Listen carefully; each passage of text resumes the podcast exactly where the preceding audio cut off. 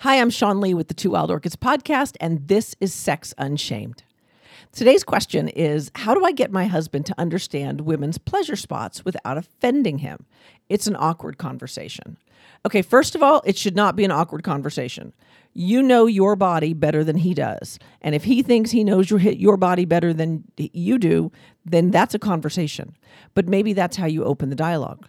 You might say something like this You know, sweetheart, remember when you first started learning about how to masturbate, you figured out how how hard you liked your, your penis gripped or how fast you like to be stroked or you liked your nipples played with or you didn't.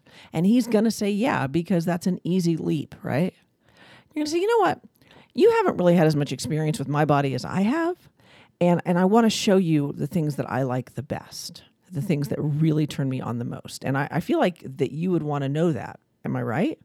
And every man in the world is going to say yes.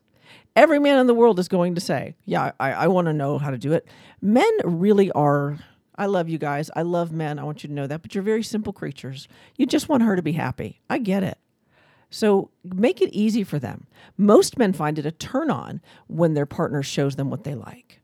If if your partner is is worried if you're worried about offending your partner, reassure him first. Baby, I love everything we do. I just want to show you ways that I think I would enjoy it more. Would you like me to show you? And then show him. Don't just say, hey, when you touched me last night, I didn't like it. Don't do that. That just like cuts him off at the dick. Just say to him, sweetheart, there's some things that you do that I love. A compliment sandwich. Tell them something good, make the correction, finish it up with something good. Sweetheart, I love when we make love. I want to show you a couple of things that I would probably like better when you touch me, but I want you to know when I'm with you, I'm so happy. Can you see how we just kind of squeeze that in? Because if you start off with, here's what's wrong with you, he's not going to hear you.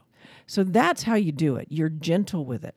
Men do have fragile egos. In fact, on some level, everyone has a fragile ego, but men particularly want to be good lovers. So help him be a better lover, but do it in such a way that you complement what he's already good at.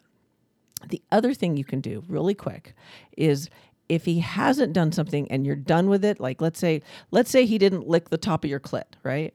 And you want to make sure he does it next time, when y'all are done, when you're done and everybody's satisfied, you say, Oh, baby, I love the way you lick the top of my clit. And I promise you, the next time, homeboy's to head for the top of your clit.